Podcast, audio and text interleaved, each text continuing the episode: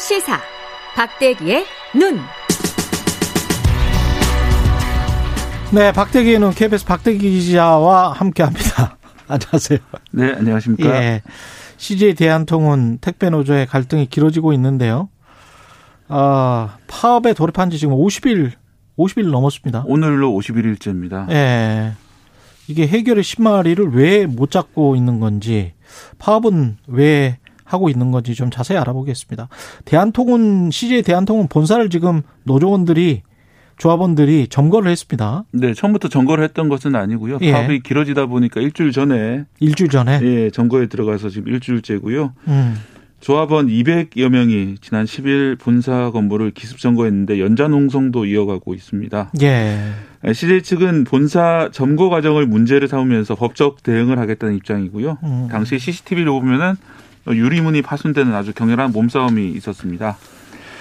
노조는 21일까지 사측이 대화에 나서지 않으면 다른 택배사 노조원까지 포함해서 파업을 확대하겠다. 예, 파업을 확대하겠다 이런 계획입니다.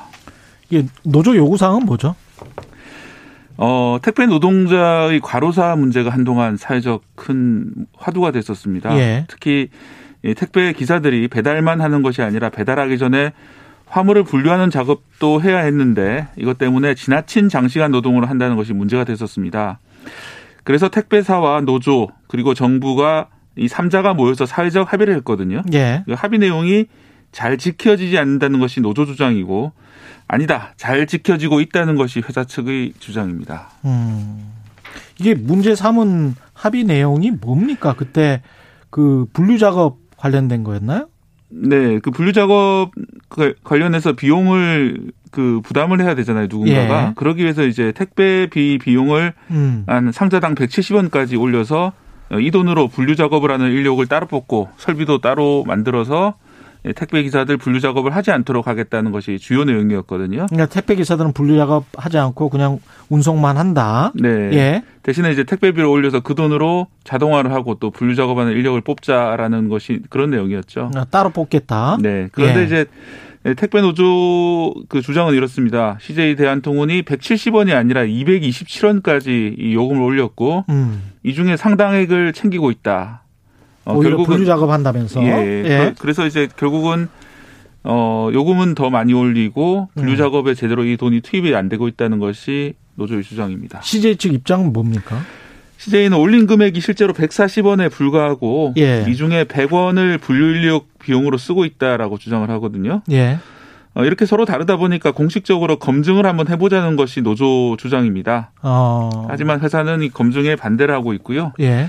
회사는 회계 법인으로부터 분기별로 회계 감사를 받고 있기 때문에 예. 이렇게 공개 검증을 따로 할 필요가 없다라는 주장이죠.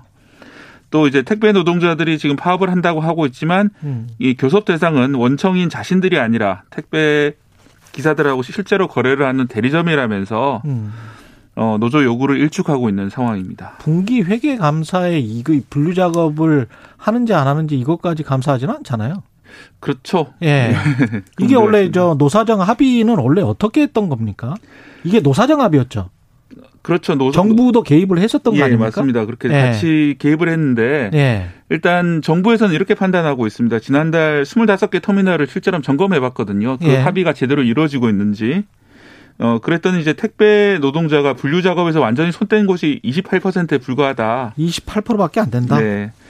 어, 또 일부 분류 작업에 참여하는 곳이 48%. 예. 예. 나머지 24%는 택배 기사가 여전히 분류를 하고 있다. 이 비율로 보면은 아직 그 절반 이상이 실제로는 어, 택배 노동자가 여전히 분류 작업에 참여를 하고 있지만 어, 거기에 대한 비용은 지불하고 있다.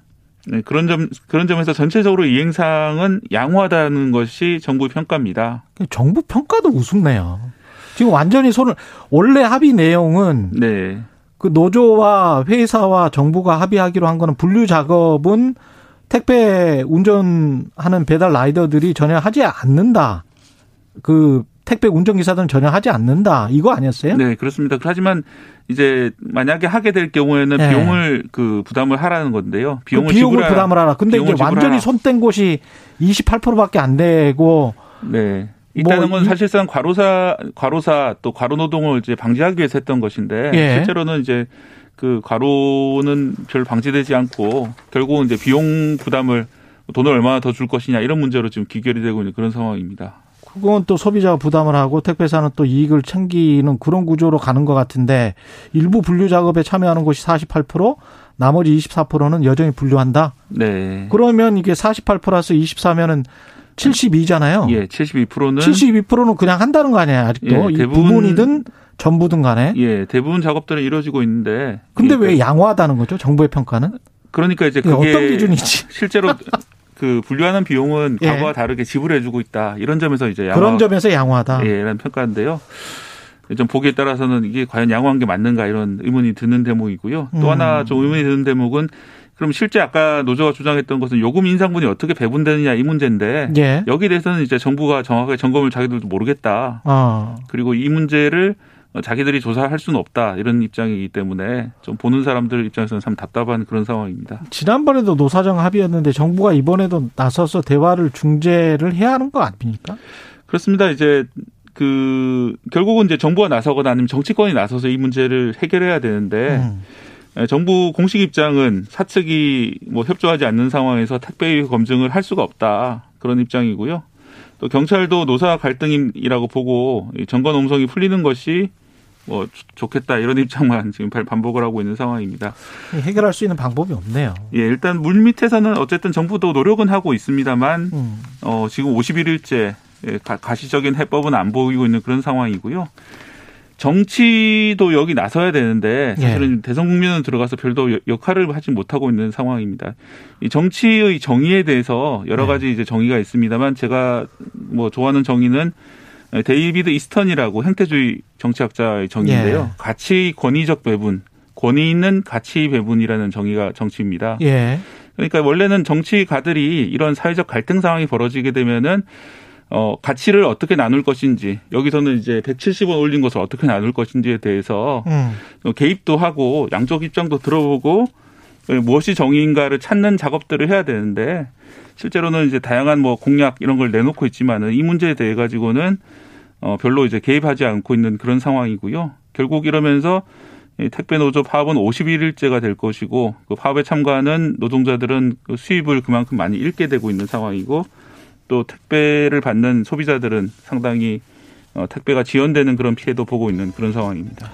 노사정 합의를 할 때 그 원칙을 지켰는지 어느 어떤 쪽에서 파기했는지 그것도 철저히 좀 따져봐야 될 것 같습니다. 예, 오늘 말씀 잘 들었고요. KBS 박대기 기자였습니다. 고맙습니다. 네, 감사합니다.